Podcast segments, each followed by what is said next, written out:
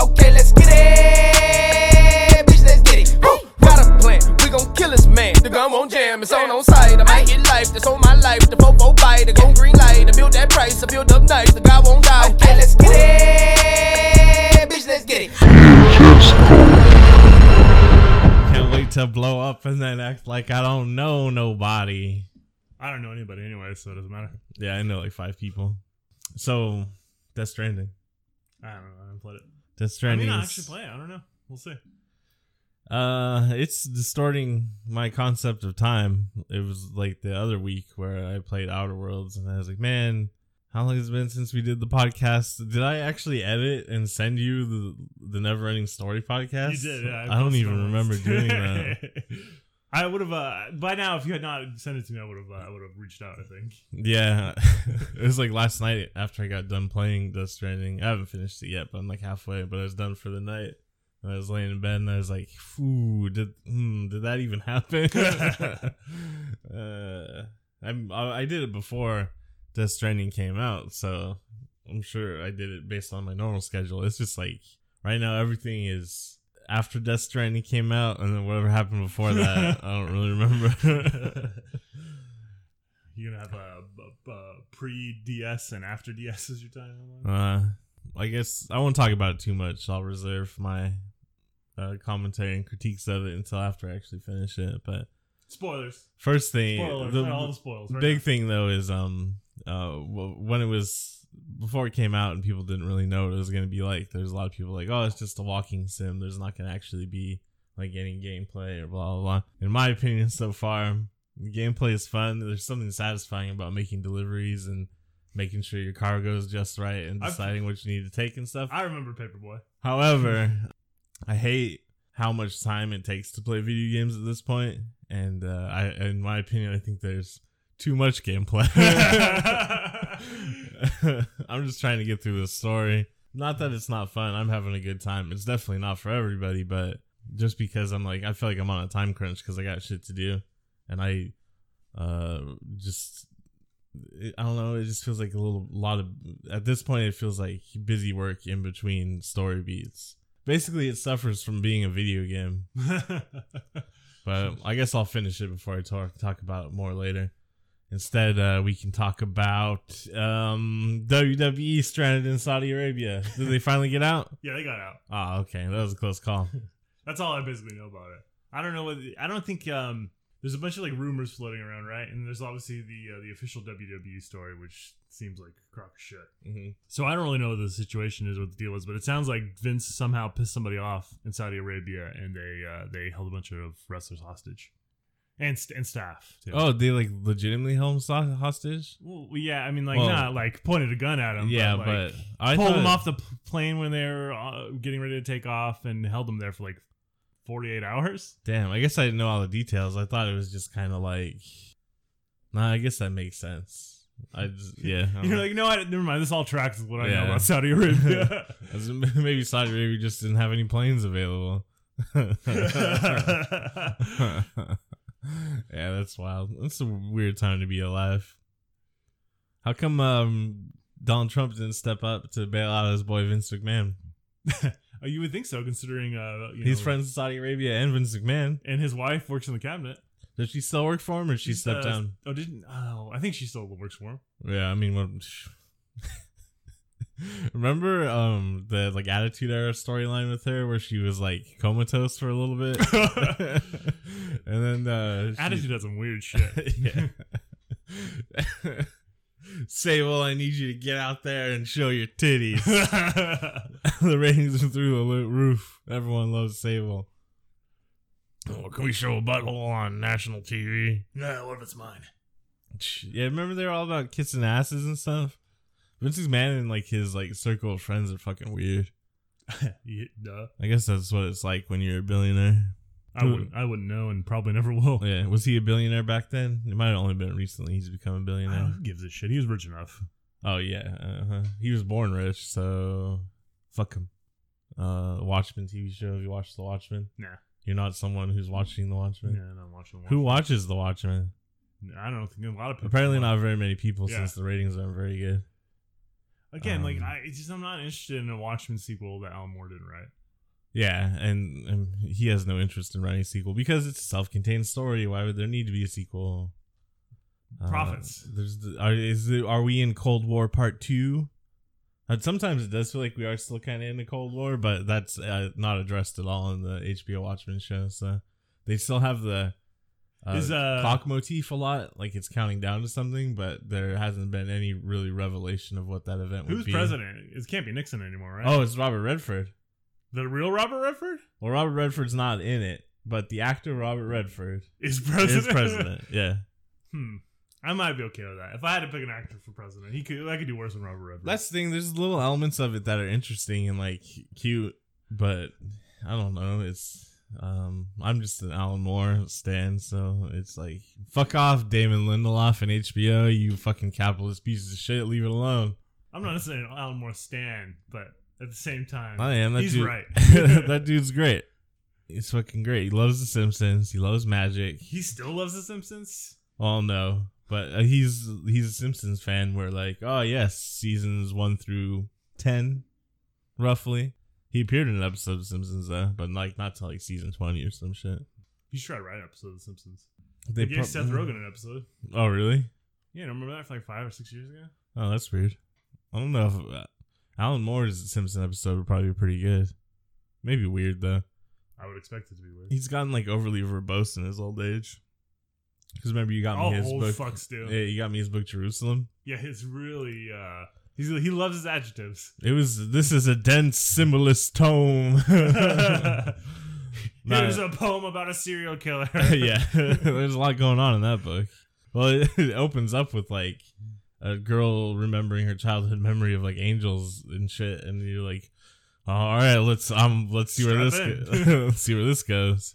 It's called Jerusalem, but it's about like Manchester, right? That's his Jerusalem. Yeah, Right, it's his holy idea? city. Yeah, interesting guy that Alan Moore. Um, writers in the same league as Alan Moore. Uh, try this on for size. You ready? Keenen Ivory Wayans. What do you think? What do you think? Uh, I mean, like, I don't, I don't know what the deal was with uh, the, this movie. It's like not quite as tight as like Airplane, but it's the same kind of idea. And this is like, I mean, you, you can look at some of the other Wayans brothers. Obviously, this isn't like the before the Wayans brothers. Is really when they're Keenen and Ivory Wayans getting started. hmm Yeah, this is before In Living Color. But like, yeah, and like uh, the screw, the scary movies are basically the same idea. Yeah, Scary Movie is directed by Keenen Ivory. I don't know if this One movie was just two. like had a low budget or it was just shot way too quickly, but it's just not as tight as I would as, uh, as I was hoping for. um. So My memory of this movie is, is different, but I could be confusing with other blaxploitation movies that are confused. Yeah, so uh, when we made, recorded the airplane episode, we said, "Oh, we probably shouldn't do any more broad comedies, right?" But I wanted to do this one just be well, mostly a lot of times we watch stuff on this just because I feel like watching it. So that, and then also uh, Dolomite came out, or my name is Dolomite rather, Yeah.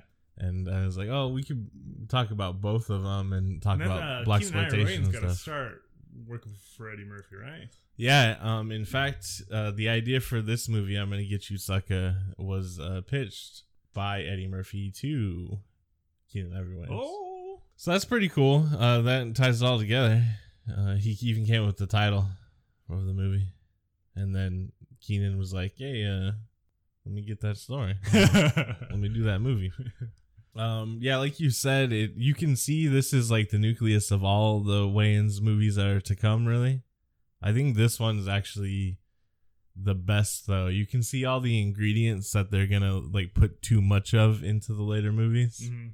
Like there's a scene in this one. Remember, he steps on a dead guy's body and there's a loud fart noise. it's like that's funny, like because it just happens that one time in the movie. But you know, like later on in Keenen and the other Wayans' career, it's gonna everything is just gonna be like farts and butts and you know just. I mean, I'll say like, yeah, that's a lot of like Shawn and, and Marlon's output. Yeah. Marlon isn't trying to be serious. Mhm. Uh, but I don't know, like Damon Wayans does some other shit. Oh yeah, that's in this movie. So Damon Wayans is in this movie playing uh, Leonard, one of the like lackeys of Mr. Big. Yeah. Him and uh, Kadeem Washington. Kadeem Washington's really good at it too. His partner. Um, that, Willie. him, uh, he was my favorite character in uh, Another World. Is that what it is? Yeah, another world. And then the girl Cheryl. Yeah, she's that actually she's from another world. she's too, in right? another world too. Yeah, both of them Damn, still got it. at the same time, or the same time this movie was being Yeah, made. They were doing And then the world. Living Color has to be like what two years, a year two. Yeah, this? 1990, so two years after this. Yeah, so da- anyways, Damon Wayans plays Leonard in it, and it's like you can tell he's the star of the family Yeah. in this movie. He's got like all the charisma. Every scene he's in, it's just like it's probably Let me see more of that Damon Wayans. yeah. Just, let me see more, of some more Damon. He has the funniest fucking girly scream in comedy. yeah, Yeah. yeah. He kind of that that was like one of his signature moves for a while. yeah, right. Do you know Homie the Clown's based off of uh, Paul Mooney? Yeah. I can see it. Yeah. There's a scene, um, like where Leonard and uh, Keenen's character, I forget what Jack, right? Jack Spade. yeah. Jack Spade. Jack Spade. John Slade. yeah. uh, where they first like meet face to face, and I was like looking at it and it was like, I mean, you guys are obviously brother. yeah, and also Keenen kind of looks like he could be the dad of all the other Wayans because of his hairline. well, he's the older brother. Yeah, he's like quite a bit older than some of them. Like Shawn and Marlon are quite a bit younger than Keenen. Mm-hmm. And then uh Kim Wayans is also in the movie for a little bit, right? Is she? Yeah, they la- lampoon it where she's performing on stage as the live Oh. singer, and like, oh, it's the director's sister. I think that's Kim Wayans, the one that ends Yeah, up being yeah. in Living Color. Since we're a podcast about nostalgia movies and shit, and we're on, you know, it's the internet, it's a podcast, and it's, it's relatively mainstream movies. I'm gonna guess that the audience that we have, if we have an audience, are mostly uh, white nerds.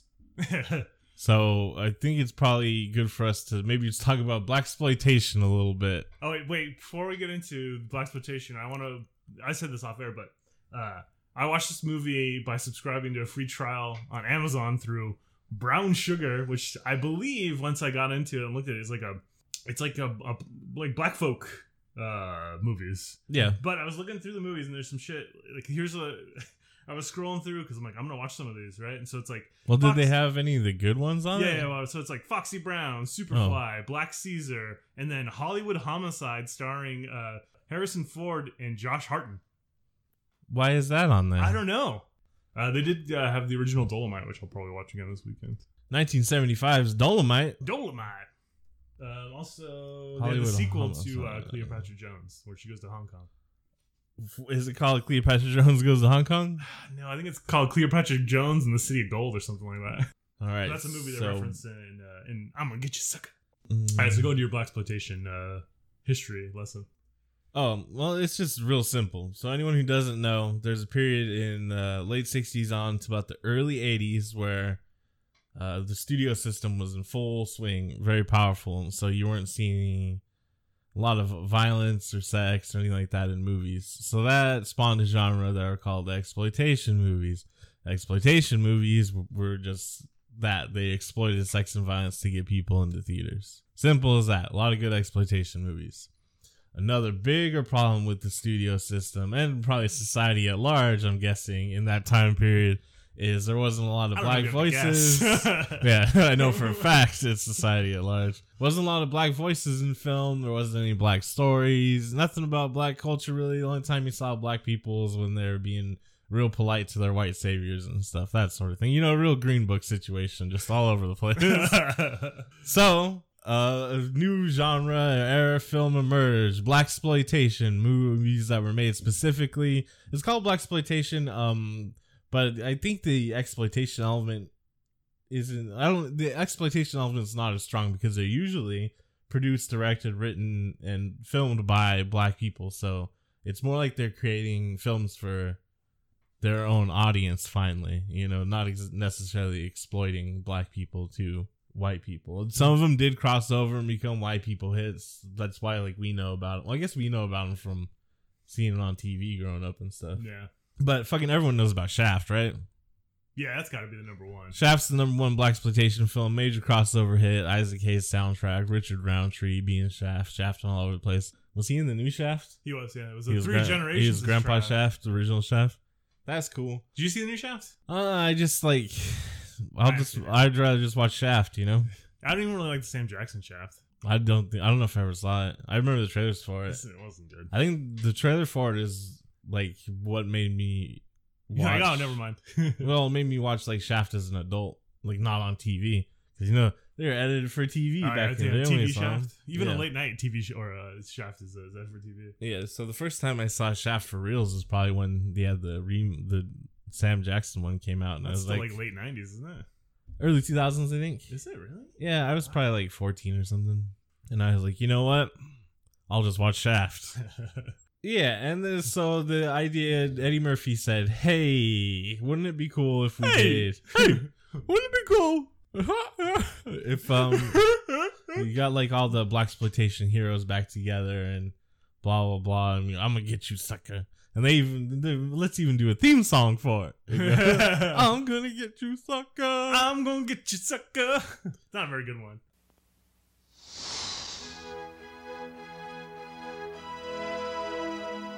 Never has a film moved so many and touched so deeply. United Artists is proud to present I Am Going to Get You, Sucker, a captivating story. Yo, baby, hold it. That ain't it. It's I'm gonna get you, sucker. Yes. And it's the story of the brothers fight. Yes. Against Mr. Big. Yes. Well. Let's get that sucker. Push.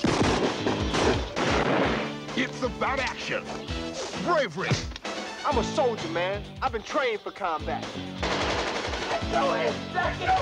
romance, 12 inches. and danger. If y'all step on my bunny, I'll kill both of you. I'm gonna get you, sucker. Let's get that sucker. It's the good guys against the bad guys. Oh, how come their guns are so much bigger than ours? It's a balance thing. I don't know. Good girls against the bad guys. You must got the devil in you. And it's bad guys against the bad guys. Now, you boys can leave either through the window or the stairs. We gonna take the stairs. Yeah, we'll take the stairs. I'm gonna get you, sucker. You know what I mean, brother? well, actually, I don't. You know, I didn't grow up around blacks. Now, I grew up in the suburbs. My dad was a lawyer, my mom was a doctor, and all my friends were white. Chump.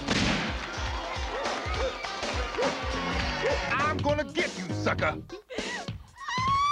No. It's got passion, pumps, rhythm, and soul. Preach, brother! Who are these guys?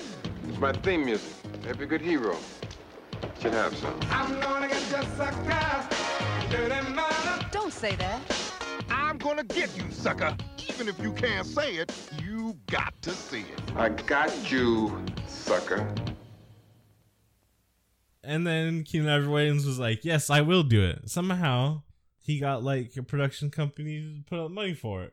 This is 1988, and Keenen Ivory Wayans is an absolutely unknown commodity at this point. Like, how did it happen? Okay, it's got to be Eddie Murphy. Yeah, I mean, the Wayans were like part of the like the black comedy scene for sure. Like they know Richard Pryor, Eddie Murphy, Paul Mooney. Paul Mooney, uh, child molester. Yeah, it kind of seems like it, maybe. E- Anyways, the reason he's Homie the Clown though because Paul Mooney's, you know, kind of like a jerk, right? Like Homie is, and then Paul Mooney's known for calling everyone Homie.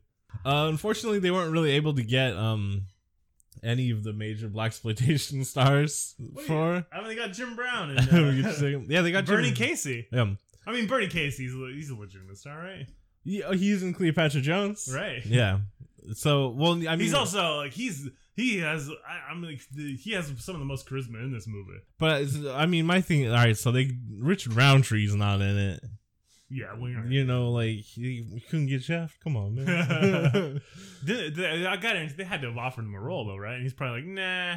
I didn't, couldn't find anything about that, but um, so they did offer Ron O'Neal a role. He turned it down because he was uh, tired of being Superfly, which is uh, was he gonna? He I assumed he was gonna play the um uh, the pimp character yeah, for what- sure. the fly guy. Fly guy, yeah.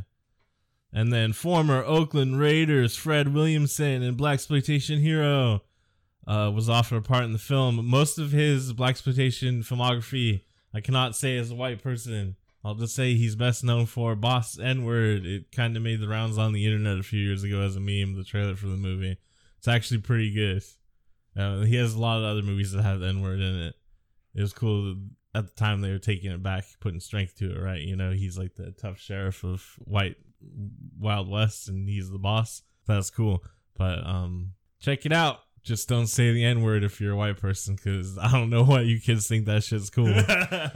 but yeah, so we got Bernie Casey. He's John Slade, uh, famously in Bill and Ted's as their teacher. oh yeah.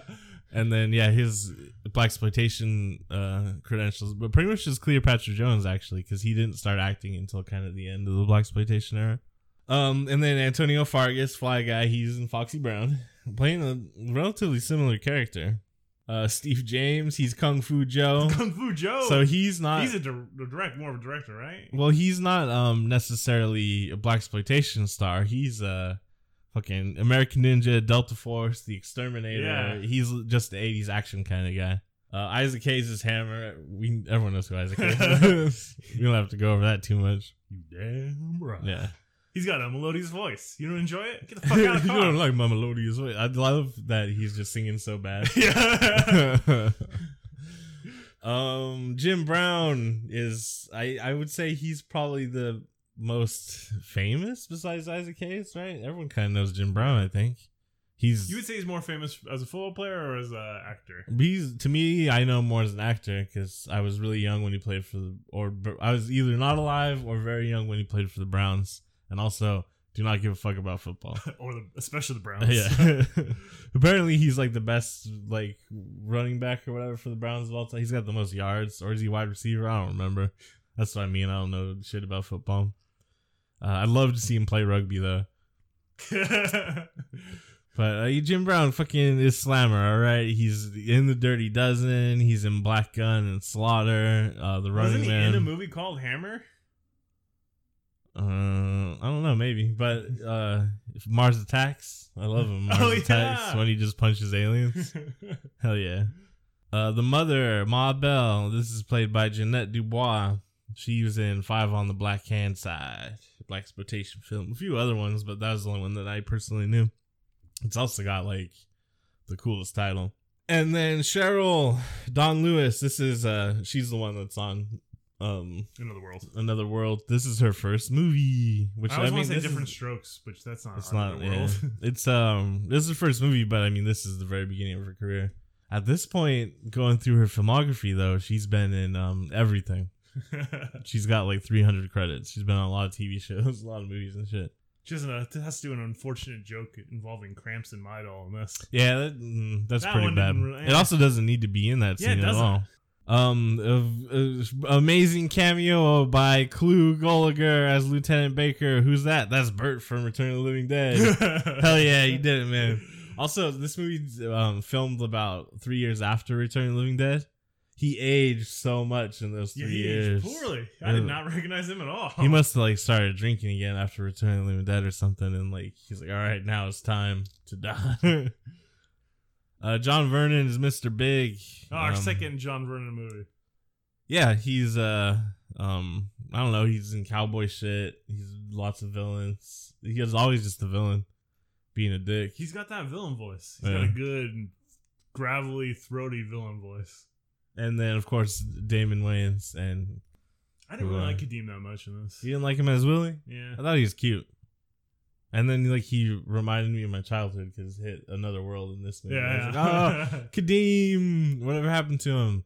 And I went through his filmography and I, Last time I remember seeing him was on Everybody Hates Chris as like the yeah, judge. yeah, I was like, man, I haven't seen him in so long. And I went through his filmography and like, not anything I would recognize him in.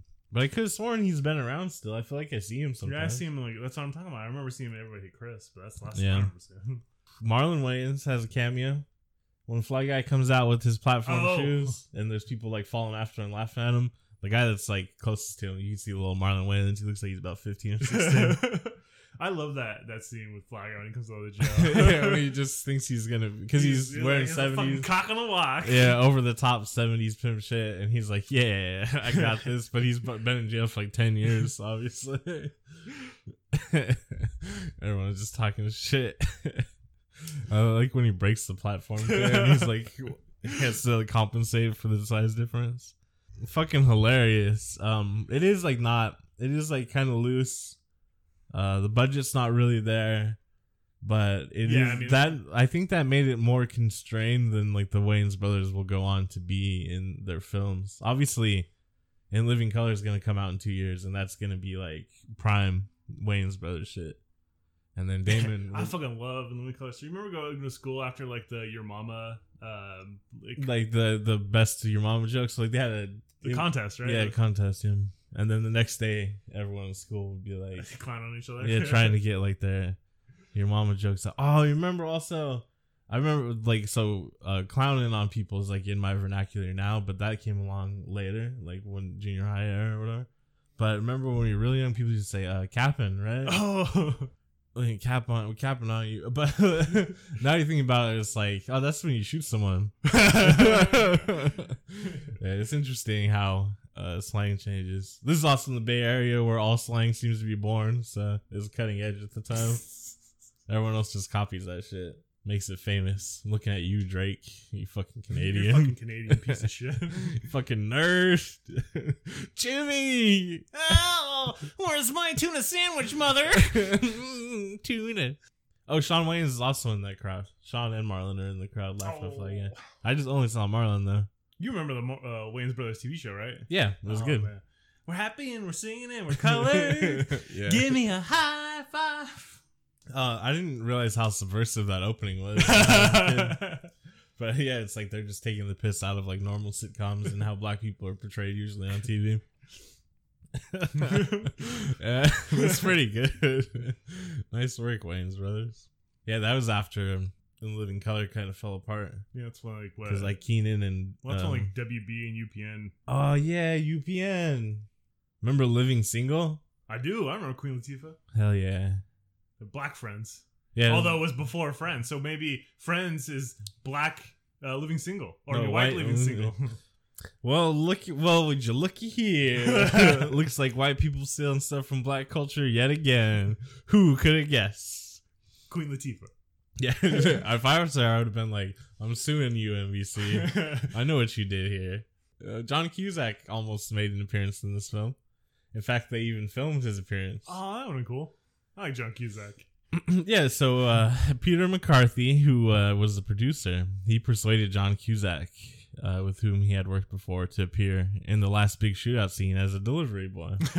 well, sounds good for you so far, right? yeah. He was shot multiple times and was burned by several of the nearly 20 squibs attached to his body. and then they didn't use the scene. And no, actually, that's better. I like it better this way. I do too. I like more just tidbit. Like they just fucked up John Cusack and didn't use the scene. Uh, at the very end of the movie, you get to see uh, KRS One and Boogie Down Productions. That's pretty cool. Mm-hmm.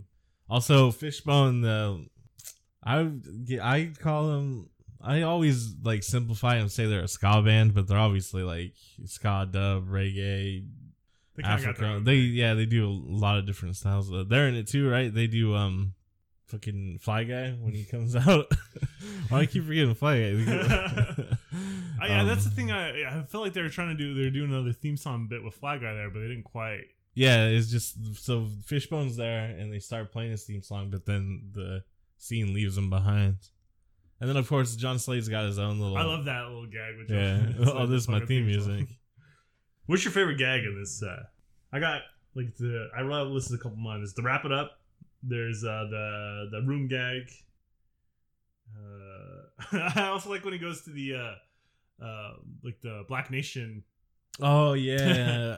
and how ineffective and shitty. yeah. He's like, they went to the government building with guns and they came out with jobs. yeah. I mean, a little bit of a simplified take on the black justice and rights movement from that period, but uh, I, I guess it is like it, it is a pretty good critique of like what, what I mean, happened to a lot of revolutionaries. in Everyone revolutionary period. movements in general, right? Yeah, not just the black revolutionary movements, but revolutionary movements in general. A lot of people sell out, and they're like, "You got a bean soda." it's an acquired taste. Everything's beans. That's funny. Uh, my favorite gag is some of the recurring ones because um I like how's he? How's he peeing? yeah how's he pissing that because he's got all the gold on, and then uh, I I like when um uh, Damon and Kadeem always take the stairs. especially I because feel like, like, uh, Fresh Prince goes on to steal that bit a little bit. yeah, when they throw Jazz, Jeff Jazzy Jeff out. I like the, the what I like about going down the stairs is first of all how it's filmed. It just like they're just like blah, blah, blah. but um you can tell it's like stuntman and then the their reactions to it overdub. Yeah, Like that just makes it like so funny to me. I um, hey, we take the stairs. Take I love the uh the stunt obvious stunt double for the mom. Oh yeah, and I wish really they good. had done it in every scene she fights in. To be honest, I think that would have been That, yeah, that's the only scene where she really does a lot of fighting, though. The But I don't care. Like for any anytime she Oh, does you- any action at all, they should just cut it. It's like an obvious stunt dude. like in the beginning when she slaps uh, Yeah. Damon, they just have it be stunt dude. That'd be pretty funny. I wouldn't mind. and even at the end when he just throws her in the closet, should be stunted. He throws her in the closet. There's a part uh towards oh, the end. Rambo scream. Yeah, yeah, yeah. yeah, yeah. There's a part towards the end though where uh Slade's finally he's got the whole gang together and they first meet Keenen and uh they're like, "What? How are you gonna be an action hero?" And he's like, "Well, I used to play football." I love that. Jim Brown's like, "Oh, okay." uh, but in addition to that, though, they're like kind of like clowning on him because he's like you know small, blah blah blah, and it's like, well, he's in pretty good shape and he's pretty tall. But then I was like looking at him and stuff, and I was like, look at how small his head is compared to those other guys. yeah, which is like an old timey like boxing thing. Like, yo, you're looking at how little this. You gotta have a big head, big strong head. Phrenology. Yeah. but it was like Man, that guy's face is small. yeah, but yeah, this he just had, a, he his head was too small compared to those other guys. You see how much jaw they had? They could take a punch. Keenen can't take a punch; his jaw pop off. Similar hairlines though. Keenen had similar hairlines to those forty-year-old men. uh, poor Keenen. He also never really recovered from like in Living Color. I mean, like, I feel like he just like I got money, I'm good. well, he's at like the fourth, third or fourth season. Um, Plus, doesn't he still produce like all the shit the Wayans brothers do? No, he's directed them and stuff. I just mean he like didn't. He's never done on camera stuff after I it just really. don't know. I mean, like he's he's fine on camera. I just don't know if he cared about it. So in love, the history in Living Colors, Damon leaves first because he's gonna have his movie career, and like he makes some movies I liked a lot as a kid. Like remember Mo, Mo Money? That was a good movie. Oh, yeah. And uh, Blankman. oh, And then he did the one with Adam Sandler. Oh, I remember that one too. When when Adam Sandler was first coming up, Well, he uh, he plays the cop man and there's like a criminal car thief or yeah, something, like that. and that one wasn't very good. That was when I was like, I I, don't know, having Damon. some funny jokes in it, but yeah, yeah, Yeah. right. It was like you should just do more money. just do more money too. I don't know how it'll work. Just do it. Um. uh. Yeah, and then there's a problem with uh, the network or the studio or blah blah blah, and so Keenen dips out, and Shawn and their sister go with him. And then, like, I think it's the fourth season of In Living Color is just not good because Like no one's there. no one's there. Yeah, and they bring in like some new white people, and it's kind of like, well, kind of wasn't the point of the show, was it? uh, remember Jamie Foxx is on in Living Color though. This is the first time the world saw good old Jamie Foxx. David Alan Grier was in uh, Living Color too. Oh, He was in this. Who is, who is better cameo, David Alan Grier or uh, Chris Rock? it's really tough.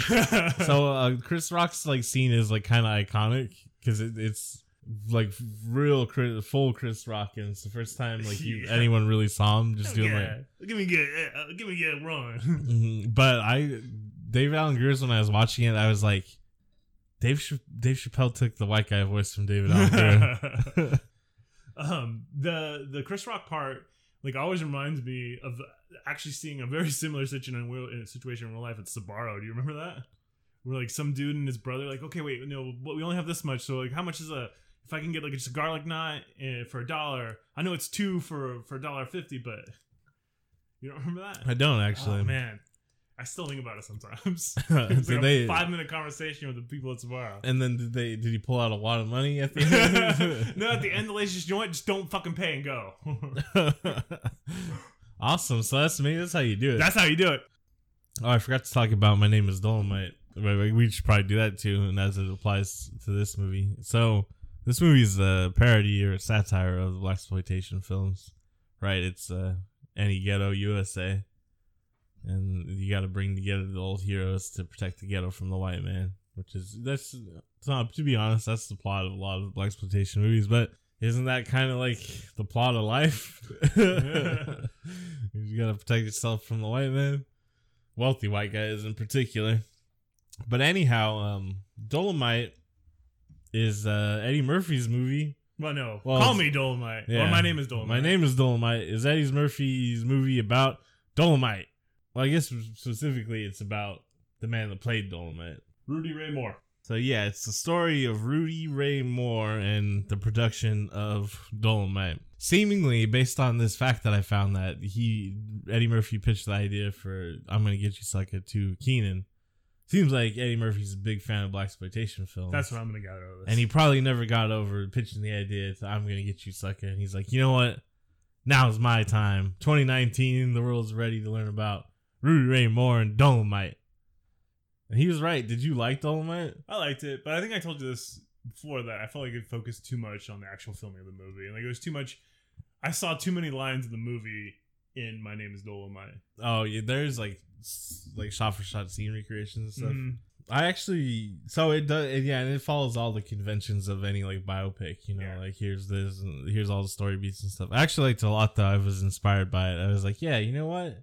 If Rudy Ray Moore could do it, like approaching forty, he'd have like his fucking second act, make a goddamn hit movie. I can do it too. I can get out there and make a movie. Hell yeah! Thank you, Dolomite. Thank you, Eddie Murphy. Uh, also, it is just like funny as shit. I would like to see Eddie Murphy actually try to do like a, an actual satire blaxploitation movie, like Or just make a blaxploitation a movie. new Dolomite movie.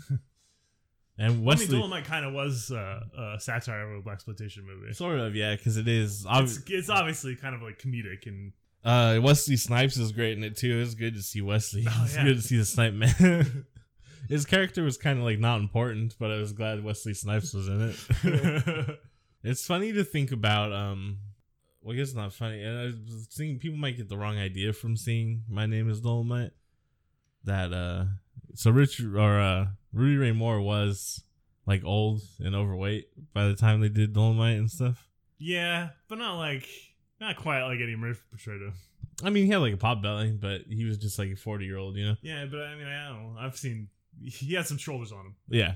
I was thinking like, well, what if- what if it gives people the wrong idea about what blaxploitation is? Because blaxploitation movies usually were starring like big dudes, like a lot of ex football players and You know, several. ex- Usually players. they look like they're fucking action stars, and they kind of like mm, allude to that in the movie while they're filming, like Wesley Snipes calling them out and stuff. But it's I mean, they say it a couple times, like you do don't you don't look like one of these guys. Yeah. I I'll also like comedic aspect of the movie a little bit. I feel like maybe Dole's like how impactful the real Dolomite is. Like it's like showing behind the scenes and it's like oh Eddie Rudy Ray Moore is nervous about his body so they're gonna do like a comical sex scene. Like I don't think that was the real motivation for doing that scene. I think it was more like it's gonna be fucking funny. So I don't know I think some of the some of it takes away like some of the like actual energy and interest and like gravitas that the actual Dolomite movie has. And so I wouldn't necessarily if you haven't seen Dolomite then don't watch My Name is Dolomite watch Dolomite first and then watch My Name is Dolomite. You can subscribe to uh, Brown Sugar on Amazon Prime. they got Dolomite they got Dolomite. they got Shaft There's like seven Dolomite movies, right? Um, no, I think there's like two Dolomite movies, but then he goes on to keep making other movies. Like my favorite, Rich, uh, uh, Rudy Ray Moore. I keep getting. You keep calling him Richard Richard Raymore. I keep You want to call him Richard Pryor, don't you? No Richard you Roundtree. racist bastard. Richard Roundtree, who's Oh. Shaft. Um, Oh, still racist. um, is uh Petey Wheatstraw. That's the best. Uh, gotta ri- see that one. so there's a scene in My Name Is Dolomite where um he's like, and then we'll have an exorcism, right? and he's like, oh, that's too much, too much. But in Petey Wheatstraw, They do an exorcism. Well, the villain is the devil, maybe, and so there's like demonic possession and stuff in it in the ghetto. it's, it's fucking Oh, good. shit, I'm watching that tonight. the it, it, uh, Petey Wheatstraw is funnier than Dolomite on accident. You know what I mean? Like the it's kind of not as good or as passionate as Dolomite, so it kind of comes across as like, uh, this is kind of bad, but whatever. Um, whereas Dolomite seems purposely funny. But it's just really fun to watch. There's like so many like bad editing mistakes in it. in uh, I'm gonna get you, sucker. The, the Reverend, you know John Witherspoon. Yeah. He's famously Pops in the Friday series. You know he just passed away on October 29th. Yeah, he uh, he was in the uh, Wayans Brothers uh, TV show too. Uh, he played Pops in that. Yeah, he's always just playing. He's someone- always playing Pops. always playing someone's dad. Uh, that sucks. I didn't realize he died until I was looking at his IMDb. and Oh, really? I was gonna text you I was like, oh, what? What the heck? There, now there's never gonna be a Friday reunion. Well, that's probably true. Or Ice Cube and Chris Tucker will have to attend his funeral on a Friday. Fuck, I'm, I'm writing the screenplay tonight. Someone give Ice Cube my number. Ice Cube don't need mo- no money, but he loves it. And Chris Tucker, he knows he needs money. Yeah, but also like that's the greatest movie of their careers. So Uh, are time. we there yet, Kyle? it's time for there to be a new Friday, an actually good one. I know people like the second and third one, but Oh, do to me they? they're just like a little bit too broadly like goofy I feel as like the third compared to the one's original way Friday. goofy. Well, it's like they become like sitcom funny sort of, and it's like what? Eh. Eh. Like the first one's like really like a satire.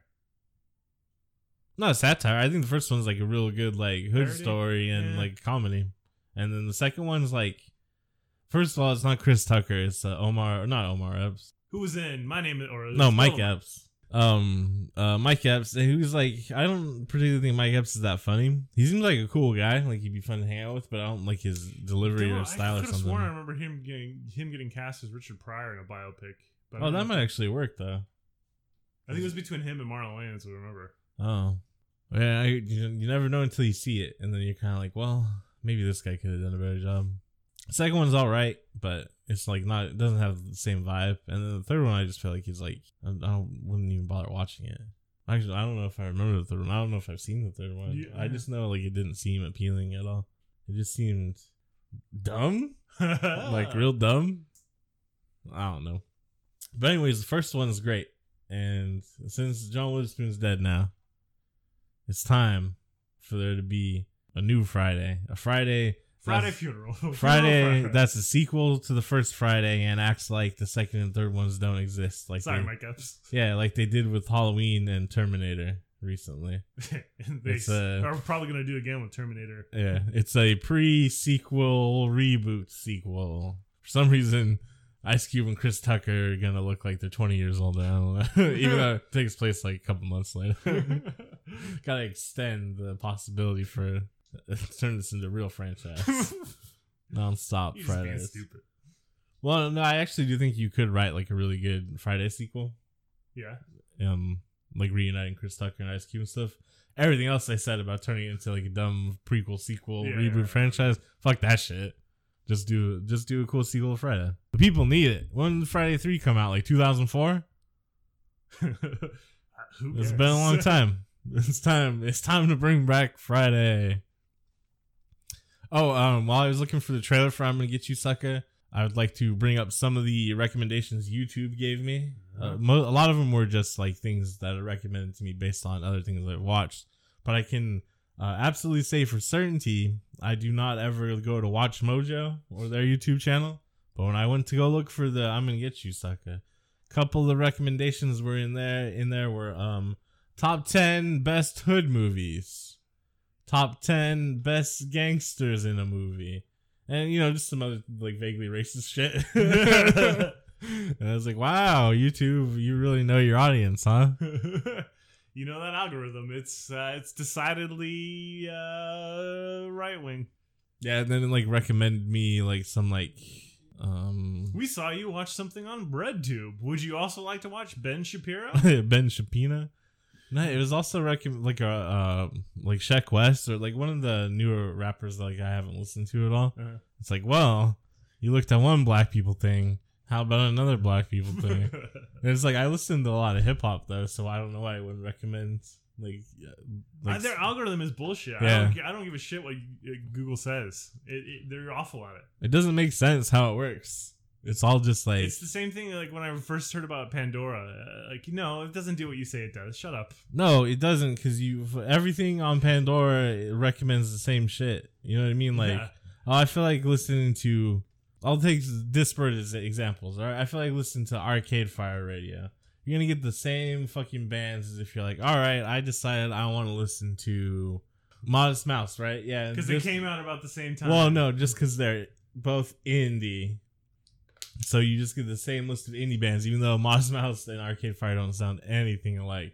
Also, Modest Mouse came out in like the early '90s. I'm just thinking like when they got popular. You know what I mean? Oh yeah, yeah. Because Float On, Float they- On came out around the same Yeah. time Arcade Fire's first album. so Yeah, you're right. I think it's more just because they're I know when they came out. I'm familiar with Modest Mouse. indie. All these indie bands sound the same, or even um like fucking. All right, so I feel like I want to listen to some old school dubstep. I'm gonna listen to Burial, right? Burial doesn't sound anything like dubstep you dumb kids are used to. Damn kids, your EDM. But if you listen to Burial, it's gonna play a few like other similar artists from that time period or that subgenre, that sort of vibe. But then it's gonna be like, and maybe Skrillex. and you're like, this is not this is not what I meant by dubstep. Yes, so it's just using like keywords and stuff. And also, if you like go to listen, like, or you're like, oh, I want to listen, like, fucking. you said like like 15 times in that sentence. Oh. Oh well. You're like, oh, I'm gonna listen to like I, I want to listen to like West Coast hip hop. You know what I mean? It's fucking Kendrick, Schoolboy Q, shit like that. Oh, Suddenly, Tupac and Snoop oh, Dogg. oh, it's even worse with that because they'll throw Biggie in there, and you're just like, what? Fuck the East Coast. I never grew out of it. it's actually more like since I never heard like East Coast rap growing up, and only the West Coast stuff. All the West Coast stuff is like really nostalgic and cool to me, and then Biggie just sounds like, oh, here's some '90s shit. Like, I don't think so, Biggie. Nothing against him. I understand he's a good artist or whatever. It's just not for me. Not for me. They they didn't play it around town, so it's not there. Yeah. So, anyways, the algorithms these stupid ass websites use suck. You know, they, they don't know anything. They're just keywords and like cliches, and I think they're all just all the algorithms. Math is racist. No, here's it's, it's 100%. Here's what it is. Most of these guys are, think they're libertarians, right? And so Oh. the, that's how they're designing their algorithms. Well, so they're um objectivists, right? Yeah.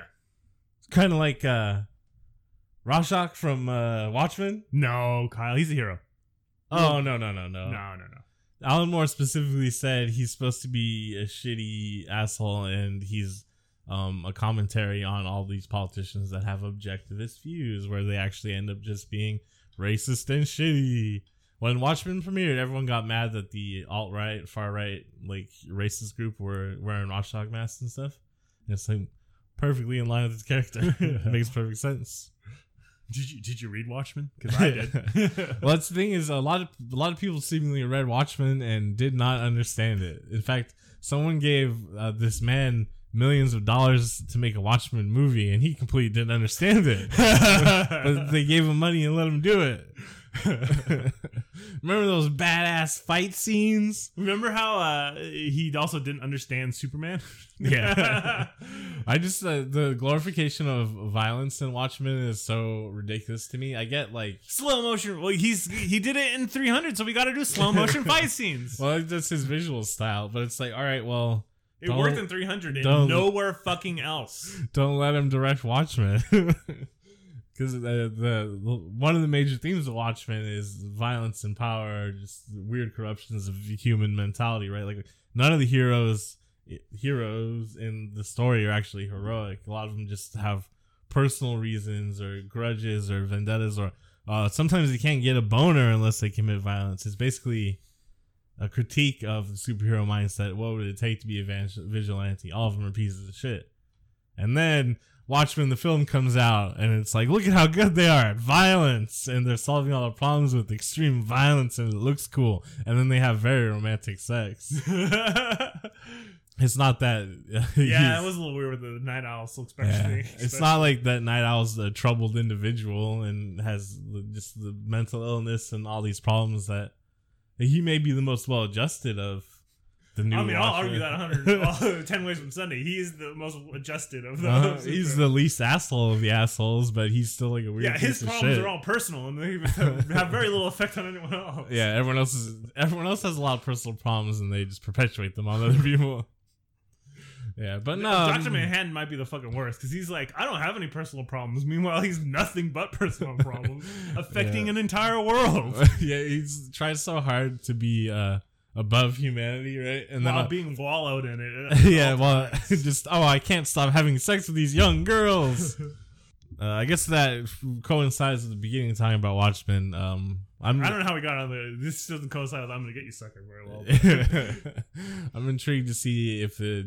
So for there's only three episodes of the TV show, and a lot of it's like because it's a TV show and they have to do that manipulative writing, especially because it's Damon Lindelof. It's like oh, know. He's Oh. never manipulated anybody with writing. we just got to do mysteries and secrets for about eight episodes, and then all of everything you're worried about could easily be solved if um, these characters, these two characters, had a conversation. But we'll cut away, and they won't finish the conversation. So some of that shit, right? Yeah. So it's like, well, maybe it'll end up being a legitimate, interesting reflection of Watchmen more than the film was, hopefully. But so far, it's just kind of like, I'm gonna have Amazon. I guess I'll watch it. yeah, so far it's just like, well, this is okay. What's going on? It was oh, mysteries. So people continue to watch TV show. Luckily, it is just supposed to be one season and nine episodes, so there should be actual resolution at the end, to, so it can be a coherent narrative. But we'll see because it's Damon Lindelof and uh, also making money. And uh, yeah, uh, um, everyone go out and watch. I'm gonna get you, sucker. I know, like yeah. To summarize, watch "I'm gonna get you, sucker." Maybe watch Watchmen. Uh, I'm now I'm same thing with Death Stranding. Um, before I really critique or recommend or anything like that, I gotta finish it. Watchmen, the same thing. Don't bother watching Watchmen until all the episodes are out. Uh, I think, and then even then, judging by what happens with the rest of the episodes, I mean, probably still don't watch it. But who knows? It could be mind blown by the time they get to the last episode. You just gotta wait and see on that. Assuming Death Stranding. I will say Death Stranding is the story is very cool and interesting to me. There's a lot of like uh personal narratives that they've dropped. Like the character of Mama and her sister is really interesting so far. But there's just a lot of video game getting in the way of the interesting movie I wanted to watch. I just video video games aren't for me anymore. You know what I mean? Yeah, I get you. And Ko- as good as Kojima is at game design, uh, so first off, the the push to make everything open world and can a less controlled experience doesn't favor Kojima's storytelling, or it doesn't really favor anyone's storytelling, to be honest. So that element kind of it's ruining the pacing of the story. That's why I'm like, fucking get the game out of the way, get this video game shit out of here. So that kind of sucks. And then him leaning into it for, I guess, the Phantom Pain and then carrying over some of those design aspects into Death Stranding, like, didn't. I don't think it helps the game at all. It doesn't like ruin it or anything, but it's like not. yeah, I've heard that there are like a lot of uh, intricate subsystems. The thing is, another problem with video games, to be honest, is uh, since they are for like the lowest common denominator, you have to make them so everyone can possible can understand what's going on in the game. Uh-huh. Uh, all these uh, different menu options and having your next mission explained to you like three different ways and blah blah, absolutely does not need to be in the game, and it's only in there because so that anyone possible can play the game. But I wish there was an option to like Simplified UI or something. like yeah, we're just like, no, I don't need like a hologram of Die Hardman every fucking delivery to tell me about what I just did and what I need to do next, and then have someone on the codec call me and tell me. Codec. Yeah, there's way too much repetitive information. That's the I got. That's the one thing I really missed from Metal Gear Solid Four is there was not enough codec conversation, and I still haven't played five, so I don't know. Yeah, I don't know if I'll ever play five. So a lot of the limitations or a lot of the repetitive nature people are blaming on Kojima's being overly verbose. But I actually think it's because of the way video games are structured in general. Because it's the same problem that I had with Red Dead Redemption, where fucking everything is an animation. So you know what I mean? Like you have to sit and wait for this, and it's like it's not beneficial to video games, and it's not beneficial to storytelling. They video games in general need to get rid of that shit. And this, they fucking the push to make everything open world needs to go. That shit does not matter if you're trying to tell a compelling story. In fact, it's gonna ruin it. Open world shit is not good for storytelling. All it does is kill the pace. Say it again. Kills the pace. Open world storytelling is bullshit. That's the thing that when I started this stranding at first, I was doing like the side deliveries and stuff. Mm-hmm. You're Just like, because nah, I was it. having a good time walking around doing stuff. But now I'm like, nope, I fucking this doesn't do shit for me. I don't care. I just want to see the story, so I just gotta hurry up and do all the story beats. And because of like the distance you have to travel for shit, it like makes the length in between story beats like relatively long. did code not, uh, did he actually encode the uh It's the, United States? it's the entire length of the United States. Not everything's scaled down, but it's still like, damn. Yeah, and then the the BTs when they show up at this point, it's just become more of an annoyance than scary or dangerous. So that sucks. That's another problem with video games that where you just have to repeat the same patterns. yeah. It's like the nothing about the BTs can evolve or make them more dangerous. It has to stay the same so that uh, regular ass dummies can just continue to repeat the same patterns and they don't get frustrated and stop playing the game. Because for some reason, every video game needs to be able to be beaten by five year olds. and oh, we just you introduced a new mechanic that's actually just a slight variation on an existing mechanic. Let's walk you through it all over again. Because there's no way you'd be able to figure it out on your own. No way. So basically, video games are the problem. Uh, yeah, honestly, Kojima should just start making movies. Like, fuck it. Just don't make video games anymore. Just make movies. Send him a letter. Let him know. Yeah, I, that's what he's always wanted to do. Anyways, he's getting old now. Fuck it. Video I games mean, are I only kinda- holding like, him back. Honestly, at this point in his career, I have to imagine that someone will let him make a movie. Absolutely, they can even like make it in the video game engine. It I looks mean, cool. Sony is, makes movies all the time. I guarantee you, someone will throw him a couple million dollars. hmm Yeah, no, It's way cheaper than the video games he makes. Yeah. So the thing I liked about Kojima as far as video game maker for a long time was uh he did innovate different things. Remember in the first Metal Gear Solid where it's like Meryl's codec numbers on the back of the CD case. It's literally on the back of the game CD CD, case. Or we fight Psycho Mantis and you have to change the controller ports. Or he reads and your memory card. And tells Yeah. you your other shit you've been playing. shit like that, you know. But there's like video games are way too regimented now. And the structure that video like people expect, the market expects from video games, all it does is hold back like storytelling and seemingly Kojima specifically. And so like I don't think there's anything left in video games for him. We'll see though. I'm only halfway. I got like eight more chapters to go. He's gonna turn around. But uh yes, so that's been Death Stranding Watchmen. I'm gonna get you sucking Dolomite. What's uh, what's next week? Next week we're gonna watch Brazil. Terry Gilliam's And, dystopian uh, masterpiece. Robert De Niro, right? Yeah, yeah, Brazil. It's uh, uh it's kind of I don't know, depending on how things go. If we don't get to an extreme fascist dystopia, we'll definitely have an extreme bureaucratic dystopia, and it'll be Brazil. That'll be pretty bummy. I guess no, they'll probably America will probably get the extreme fascist dystopia. Germany will be the extreme bureaucratic dystopia. They'll be like, we're keeping the world together with our documents. United States, before you declare war on the entire southeast of Asia, you need to fill out this form. In triplicate. And then people will be like, hashtag resistance when Germany does that. Uh, Brazil, adventureproductions.com. I'm gonna get you, sucker. Watch Dolomite. Watch Shaft. Watch. My name is Dolomite. Watch the Wayans Brothers show. Watch The Living Color. I don't know where you can watch The Living Color at, but it'd probably be good to watch The I'm sh- Living. it's ooh, yeah, don't I think like the first two Maybe seasons. It's streaming somewhere. It's the first two or three are, are Yeah. good if I remember right. Um, go to adventureproductions.com, give us money, maybe like, and subscribe, and hit that bell for the notification. Oh, this fucking smash that like button, YouTubers. hey, gamers. Hey gamers, smash that like button. Go out there and you're gonna see uh the ads here. You're gonna click on the thing and do a ad and review. Hey, gamers. It's me, Kizavon Video Games. I'm here to review Death Stranding. Um, I already did it though. Fucking go to adventureproductions.com, give us money, follow us on Twitter, review this shit on iTunes. I think it still matters. I don't know. I don't know actually what matters anymore in society. It seems like everyone has a podcast. Like fucking crypto fascists and stuff. Like they have podcasts. I don't know. There's this lady I saw her podcast. She's an ex CIA operative. She's got podcasts about like flipping houses or some shit. I don't know, man. There's something out there for everyone, I guess. Um, and we're for no one. Fucking VH- VHS. VHS cult, man.